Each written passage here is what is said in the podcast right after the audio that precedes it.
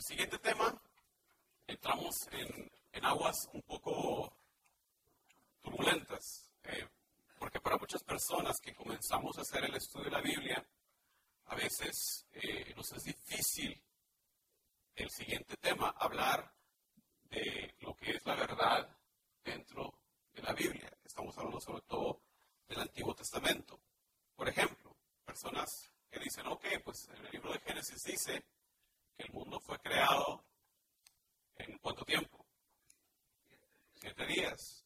Como vamos a ver, no es necesariamente el caso de que el mundo haya sido creado en siete días. Y para muchas personas, que es la primera vez que oyen eso, es como que nos da un pequeño salto al corazón, ¿verdad?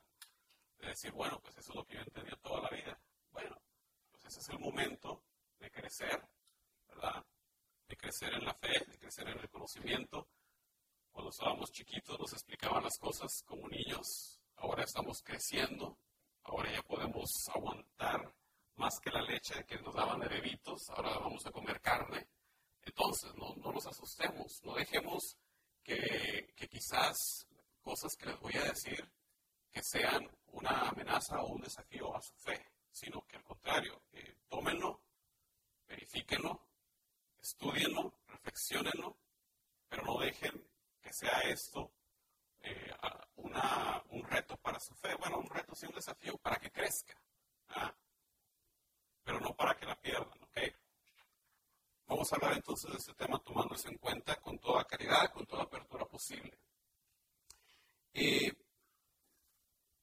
cuando la Biblia habla de cosas como la creación y dice que fue el mundo creado en siete días, ¿qué dice la iglesia a este respecto? ¿Fue creado el mundo en siete días? Puede ser que sí. ¿Qué nos dice la ciencia acerca del origen del universo? hay diferentes teorías, ¿verdad? Una de ellas, el Big Bang. Lo que nos dice la iglesia, primero que nada, en lo que va a la interpretación bíblica, la iglesia nos da una gran libertad de interpretación dentro de ciertos parámetros. Son muy pocos los pasajes los que la iglesia dice, esto es lo que dice este pasaje. Para darles un ejemplo de, dicho pasaje, Juan 6, donde Jesús dice, tienen que comer mi cuerpo y beber mi sangre para tener la vida eterna. Ahí sí dice la iglesia. Significa lo que está diciendo Jesús y no, no hay otra interpretación. No es una metáfora, no es figurativo, no. Son pocos los pasajes como esos que la iglesia dice, esta es la interpretación. En el caso de la creación, eh, somos libres de, interpretarlo ya sea como una eh, verdad o verlo más bien como una manera que usando el vehículo literario, las formas en que las personas escribían aquel entonces, nos están diciendo una verdad muy profunda. ¿Ok? Hablando de, la, de la manera en que el Antiguo Testamento maneja las siguientes áreas, la verdad histórica. Bueno, primero que nada, hay que tener bien en cuenta y, cuidarnos de los anacronismos. O sea, la manera en que pensamos nosotros el día de hoy es una manera muy diferente de cómo pensaba la gente en aquel entonces. Por ejemplo, para nosotros hoy en día, cuando me dices, te voy a dar un libro de historia, ¿qué es lo que tú esperas de ese libro de historia? Pues que empiece con el principio, que quizás te demos datos anteriores, que te vaya dando la información en un orden, ¿verdad? Específico, que te lleve a conocer mejor lo que pasó, ¿verdad? Bueno, pues esa preocupación histórica que nosotros tenemos ya engreída en la mente por, por nuestro crecimiento, por nuestra educación, no existía en aquel entonces, ¿ok? Para ellos no era el punto el escribir la historia así ordenada sistemáticamente, con un principio y progresando por diferentes eventos. Simplemente no tienen esa misma mentalidad. Hay que reconocer que la cultura era muy diferente. No había nada de tecnología, ¿verdad? No había nada de, lo que tenemos, los métodos de preocupación el lenguaje. Ustedes bien saben, los que hablan más de dos idiomas, inglés, español u otros idiomas, que la manera de pensar cuando uno se expresa en inglés diferente que cuando uno se expresa en español.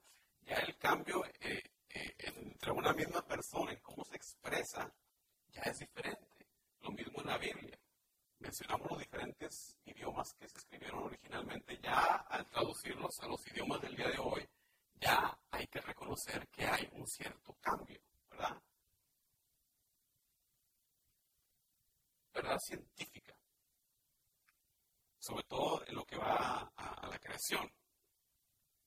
La Biblia no fue escrita, hay que reconocer, a manera de un manual de ciencia. O sea, en pasajes como en el Evangelio, donde Jesús nos dice, el grano de mostaza es el grano más pequeño que hay. ¿Es cierto eso que está diciendo Jesús? Bueno, si tú eres un botanista que te dedica científicamente al estudio de las semillas y las plantas y todo, puedes decir, pues está equivocado. Pero el punto de la Biblia no es ser un manual de ciencia. Él está hablando, Jesús se refería a la gente común y corriente, que su experiencia sería el grano más pequeño que ellos conocen es el grano de mostaza. Deja de ser cierto lo que está diciendo Jesús porque técnicamente hablando hay granos más pequeños. No. Es simplemente reconocer eh, el lenguaje, eh, la cultura de las personas. ¿okay? Lo mismo va para la creación. El autor del libro de Génesis lo que está buscando es relatarnos la verdad.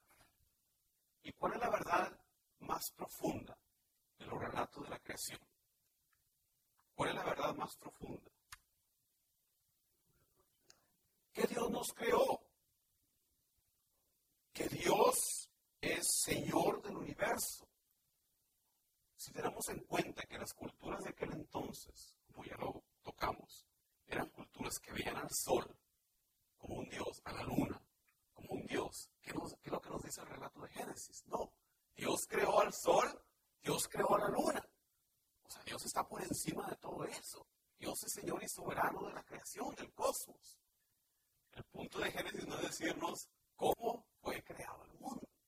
Esa ya es una preocupación que nosotros, hoy en día, gente moderna, le estamos imponiendo al texto. Pero eso no era una preocupación que tenían e-, ellos en aquel entonces. Era más bien mostrar que Dios nos creó que Dios es soberano sobre toda la creación. Eh, esas son más bien las preocupaciones del relato, más bien los relatos de la creación, porque son dos. Entonces, cuando hablamos de diferentes cosas, como, como si fue verdad eso, fue verdad otro, bueno, hay que preguntarnos cuál es el propósito del autor al decirnos este relato. ¿Cuál es la verdad más profunda? Que si hubo un diluvio, quizás hubo un diluvio grande ahí en el área, quizás universal, pero ¿cuál es la verdad más profunda debajo de todo esto? Que si hubo diluvio o no, no, ¿cuál es?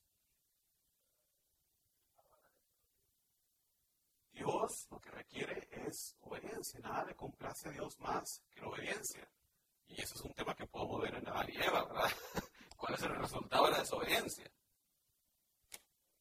Entonces, cuando hablamos de todos estos temas en el futuro, de que si pasó eso en realidad o no, bueno, una vez más, esa es preocupación de nosotros.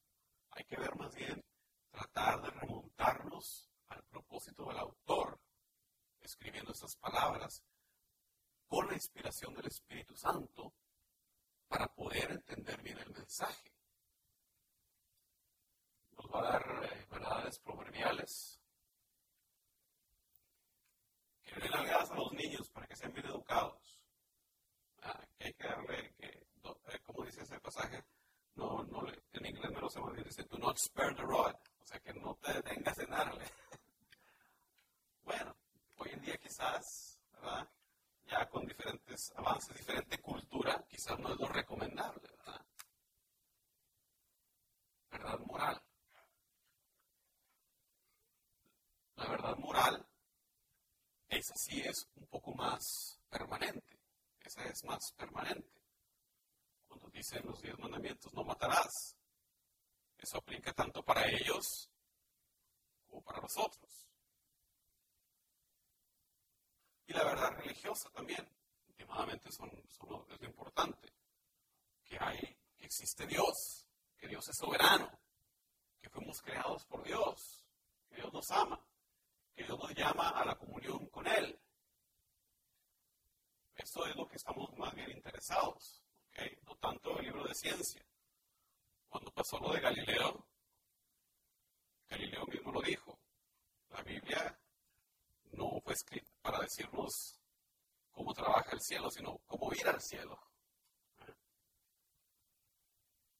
Entonces hay que tener en cuenta estos puntos cuando vamos a interpretar diferentes pasajes. ¿Alguna pregunta, algún comentario sobre este tema?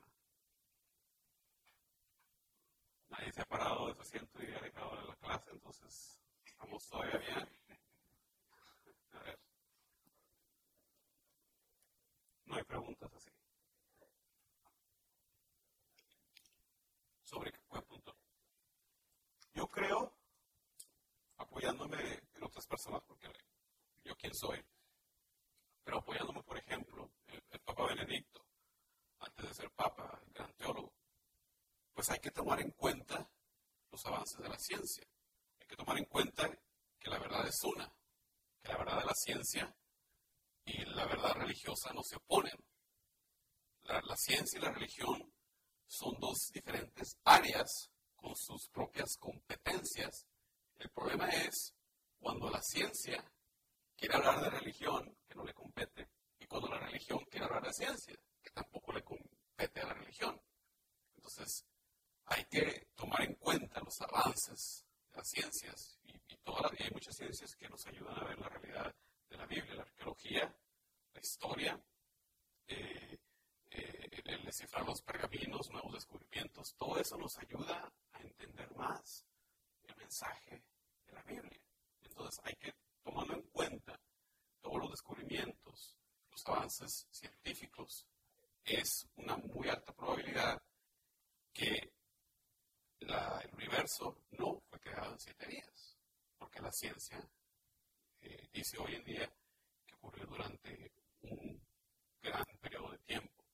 Una vez más, la preocupación de Génesis no es en cuánto tiempo duró la creación, cómo fue la creación. Esa no es la preocupación de Génesis, eso es nuestra preocupación. Eh, la verdad de Génesis es por qué fuimos creados. ¿Cuál es nuestro destino? Fíjate, esas son las preguntas que la ciencia no te puede contestar. La ciencia puede hablar de muchas cosas, ¿verdad? De, los fósiles, de cuántos años tiene el mundo, ¿verdad? Big Bang, pero no te puede contestar para qué fuiste creado. Entonces hay que, hay que tomar en cuenta, también respetando la razón humana. ¿okay? Eh, nuestra religión es una religión tal que siempre ha tenido ese balance. Es decir, siempre la fe ayudada por la razón. No es una fe ciega, no es una fe fundamentalista de los que dicen, no, no, así es como es y, yo no sé nada más. No, es una fe apoyada por la razón. Eh, y esto ha sido siempre el caso en nuestra historia. Que, que, agarramos lo mejor de todas las ciencias, lo mejor de la filosofía, lo mejor de todo el mundo, lo bueno, para nosotros proclamar la verdad de Dios. Eh, les recomiendo, si, si eso es un, un interés para ustedes, la, la, encíclica del Papa San Juan Pablo II, Fe y Razón, Fides Ratio, que habla precisamente sobre esos temas. ¿okay?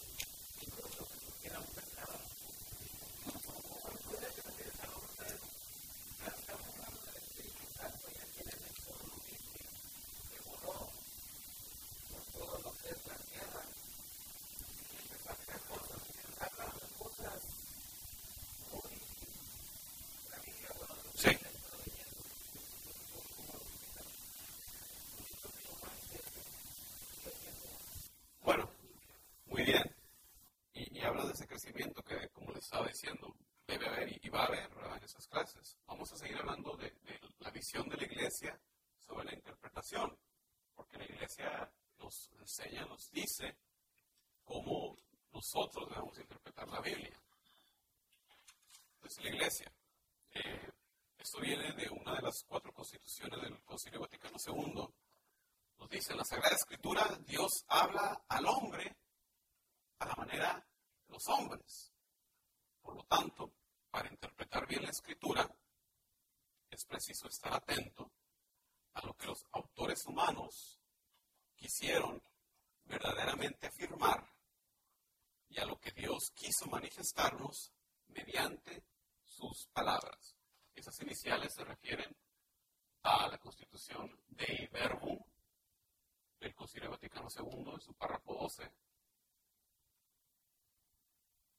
¿Qué es lo que está diciendo aquí? Dios habla al hombre a la manera de los hombres. O sea, es palabra de Dios.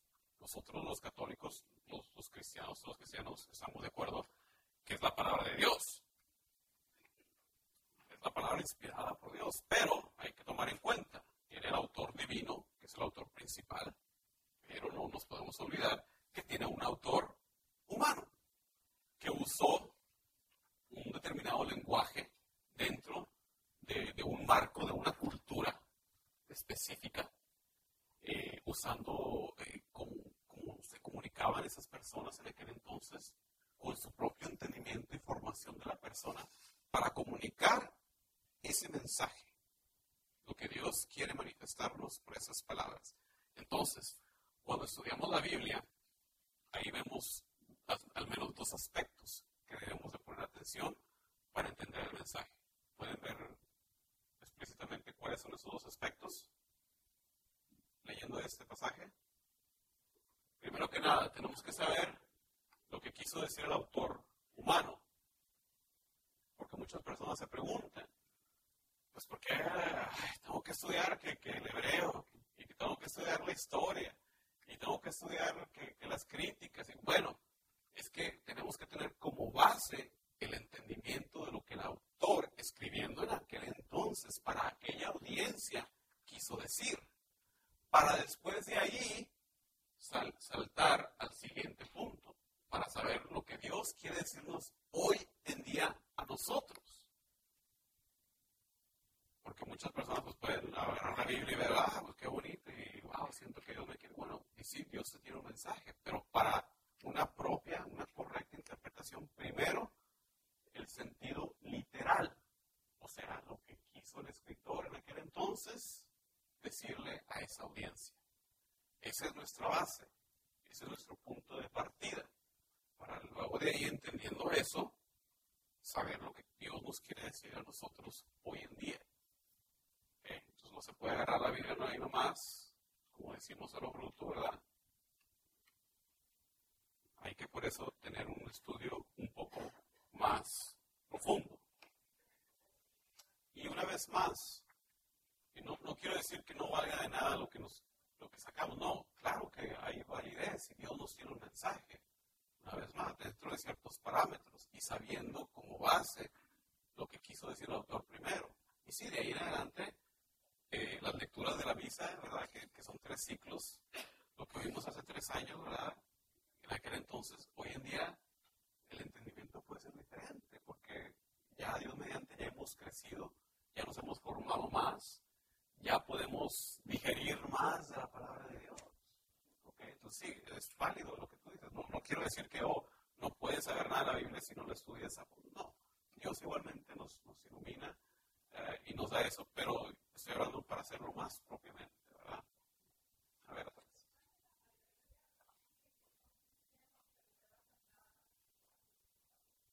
No, se, basa en, la Biblia quizás un énfasis mayor en el Nuevo Testamento.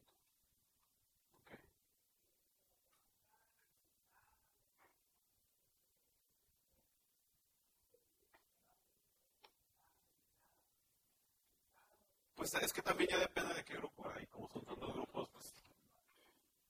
pues no, te sé decir, ¿verdad? Ok, entonces, pero quería, quería tener bien claro eso, ¿verdad? más claro que el agua. Para describir la intención de los autores sagrados es preciso tener en cuenta las condiciones de su tiempo, la cultura, los géneros literarios que se usaron en aquel entonces, las maneras de sentir, de hablar, de narrar de aquel entonces, pues la verdad se presenta y se enuncia de modo diverso en obras de diversa índole histórica, en libros proféticos o poéticos o en otros géneros literarios. Por eso es bien necesario saber todo esto, tener esto en mente cuando nosotros leemos la Biblia. Lo mencionamos un poco relacionado a las diferentes secciones de la Biblia. Esto va de acuerdo a los diferentes estilos literarios. Este es Moisés acá enojado. Sí, las tuvo que hacer otra vez las, las tablas. Ya la segunda vez las, tuvo que hacer, y las primeras ya las escribió, la segunda le tocó hacerlas. Estilos literarios, por ejemplo, el histórico. Todos esos textos en forma de relato, historias, historias que pueden ser reales, que pueden ser novelizadas, pueden ser ficticias, pueden incluir datos eh, informativos, datos biográficos, cosas que se refieren a la venida del Mesías. Todo esto puede ser dentro del género histórico. También parte del Antiguo Testamento, sobre todo en la ley Pentateuco, tenemos colecciones de leyes, normas, preceptos, por los que se regía el pueblo en aquel entonces, tanto lo civil, tanto lo religioso. Está el estilo literario de la profecía, esos dichos, esos pronunciamientos anunciados por los profetas, los profetas que son mensajeros, que son intermediarios de Dios, cosas como oráculos, visiones, diferentes actos simbólicos que hacían los profetas. Otro estilo eh, que se conoce como el estilo lírico, que son eh, cosas en verso, poemas, cantos. Y mencionábamos anteriormente también colecciones de, literatura de sabiduría, que son sentencias, proverbios, refranes, que expresaban de forma popular y razonada la experiencia de vida del propio sabio. Dado que la Sagrada Escritura es inspirada, hay otro principio de la recta interpretación, no menos importante que el otro que mencionamos, sin el cual la escritura sería letra muerta. La escritura se ha de leer e interpretar con el mismo espíritu con que fue escrita. ¿Y dónde está ese espíritu hoy en día? Pues con la iglesia, en la que el Espíritu Santo es quien guía a la iglesia, incluso hoy en día, para la interpretación de las escrituras tres criterios muy importantes. Prestar una gran atención al contenido y a la unidad de toda la Biblia, de toda la escritura. Eso es muy importante, porque muchos de los errores que suceden en la interpretación es cuando una persona, un grupo, se, se basa en un solo versículo y dice, no, es que aquí en ese versículo dice esto. Ah, pues sí dice esto, pero fíjate en otros 10 lugares en otros pasajes donde algo disimilar, algo que no es lo mismo. Entonces, cuando interpretamos diferentes pasajes, tomamos en cuenta la totalidad de la Sagrada Escritura. No nada más un solo pasaje, un solo versículo. Leer la Escritura en la tradición viva de toda la iglesia. ¿Qué quiere decir esto? Se refiere esa tradición viva?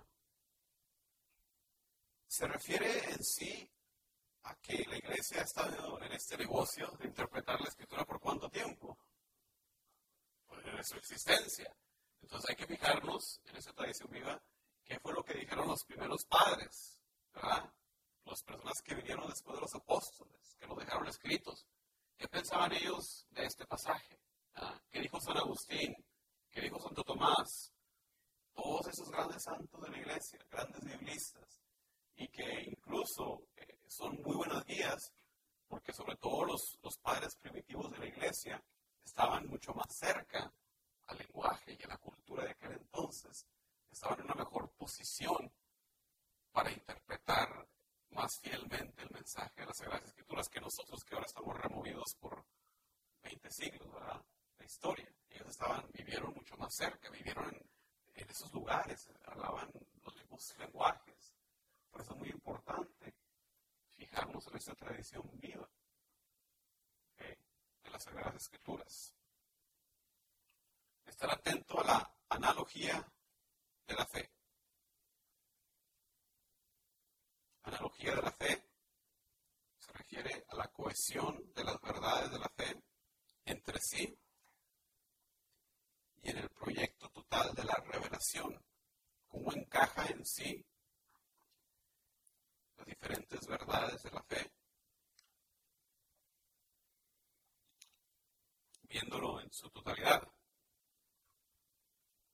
Hemos oído hablar muchas veces, quizás, sobre la inerrancia de las escrituras. Levanten la mano los que han oído sobre la inerrancia de las escrituras.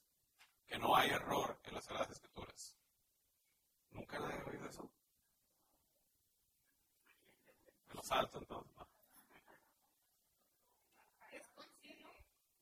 ¿Concilio? Oh, perdón, debe decir concilio.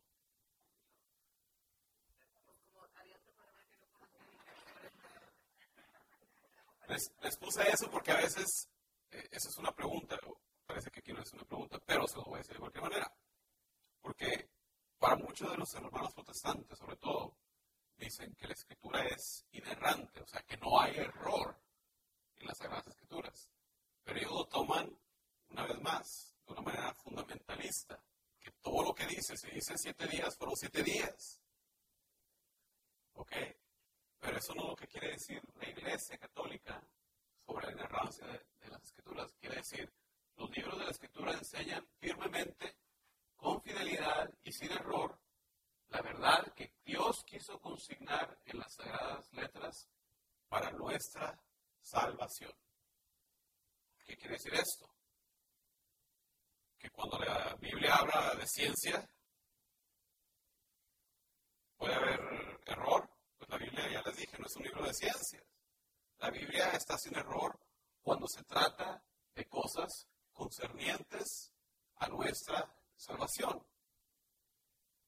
Cosas sobre la fe, cosas sobre la moral. Es ahí donde sí la iglesia dice, ahí no hay error en la Biblia. Datos históricos, plenamente. Vemos eso en unos pasajes. De un lado dice esto y luego unos pasajes después dice algo diferente. Bueno, vemos ahí que ya hubo ediciones, que hubo correcciones. Pero esto no afecta el mensaje para nuestra salvación. Entonces, otro punto muy importante. La iglesia, las Escrituras inerrantes en lo que concierne a nuestra salvación. Sí, correcto. Eh, hablamos de, ese imprimatur, de ese nihil o sea que está libre de error. Eh, no tiene un error eh, doctrinal, vaya. No te va a guiar de una manera equivocada. Ah. ¿Alguna otra pregunta sobre este, este tema de la inerrancia de las escrituras? El catecismo de la Iglesia Católica nos enseña sobre los diferentes sentidos de la escritura que tradicionalmente se entienden en la iglesia.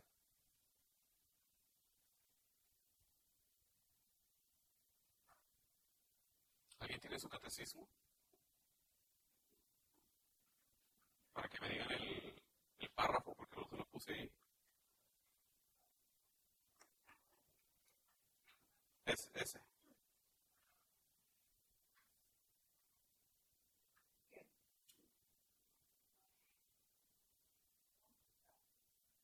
sentidos de la escritura.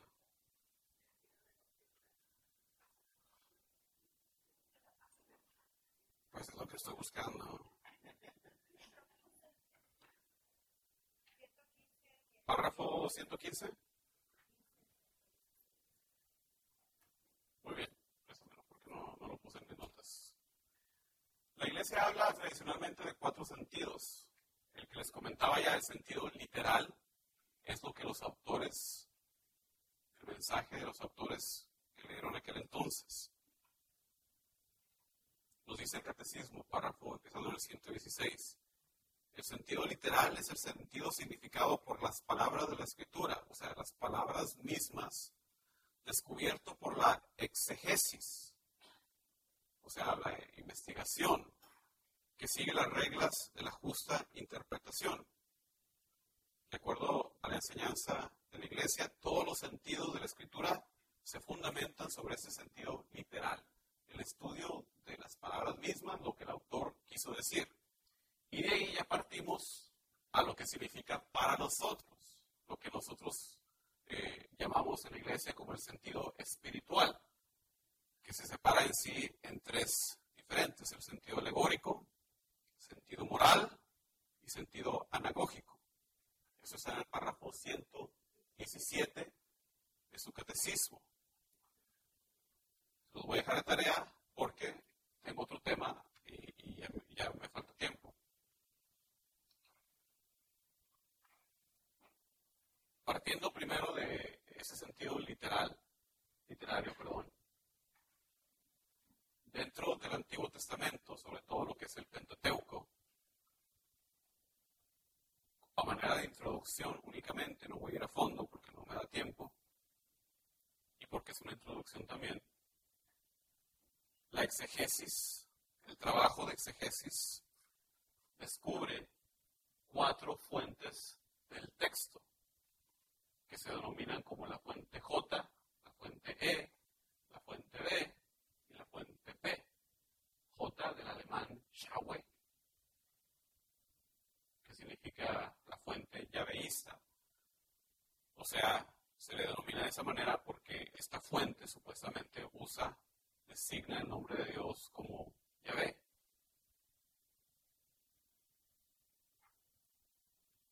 La fuente E se le denomina la fuente eloísta, porque cuando esta fuente, los pasajes que provienen de esta fuente, el nombre de Dios que usan es Elohim. La fuente D vendría de la fuente, está mal escrito también, es deuto, deuteronomista, deuteronomista. O sea, las leyes, los pasajes en, el Torah, en el Pentateuco, que tienen que ver con la ley, provienen de esta fuente.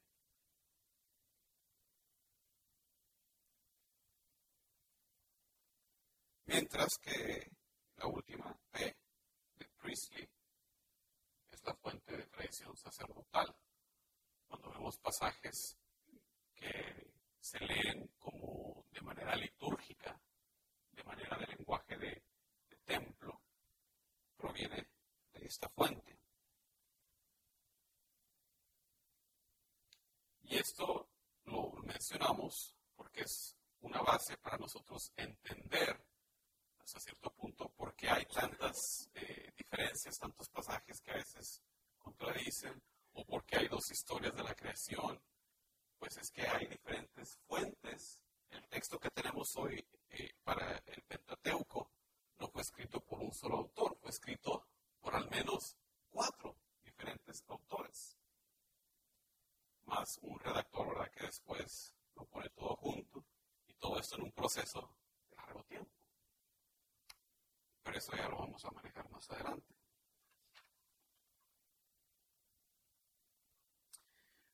El último punto, faltar este, es las diferentes maneras de estudiar la Biblia.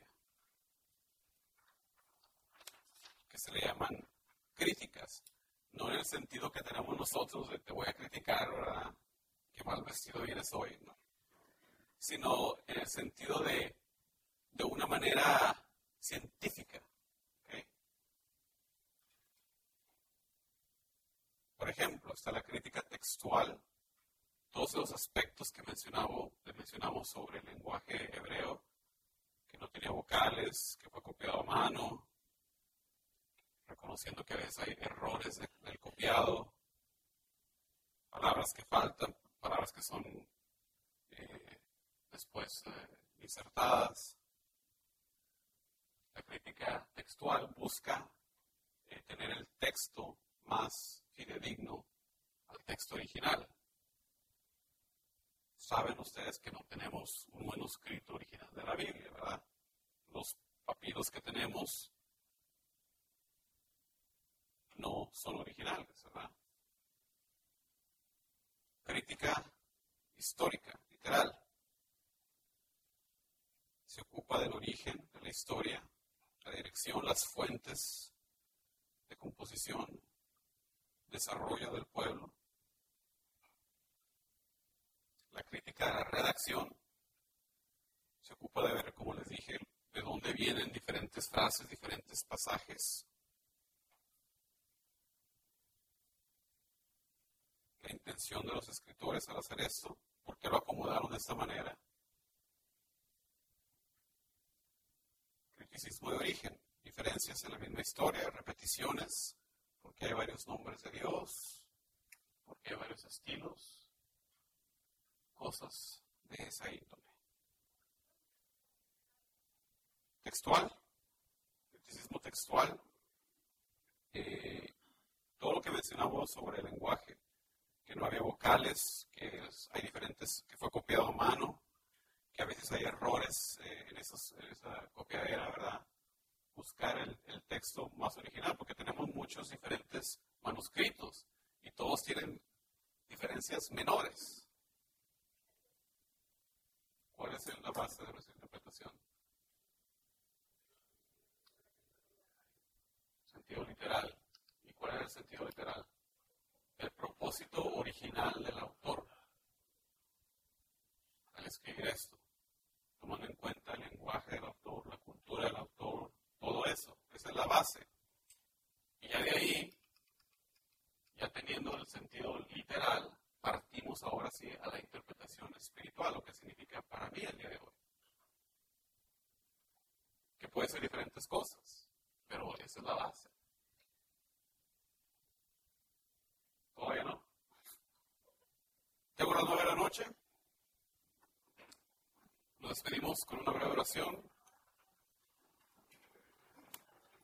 Le damos gracias a Dios hoy en día por la oportunidad de estar aquí presente con nosotros. Te pedimos, Señor, como los discípulos camino a Maús, quédate con nosotros, Señor, ya la noche cae. Quédate con nosotros para que velando nuestro sueño podamos despertar el día de mañana llenos de fuerza, llenos de alegría, lleno de deseo de servirte, cuando, donde quiera que sea nuestra situación. pedimos también por nuestras familias, nuestros hijos, todos los que están a nuestro cargo, para que también nos llenes de bendiciones a ellos. Pedimos todo esto en el nombre de Jesús. Amén. Del Padre, del Hijo y del Espíritu Santo. Muchísimas gracias.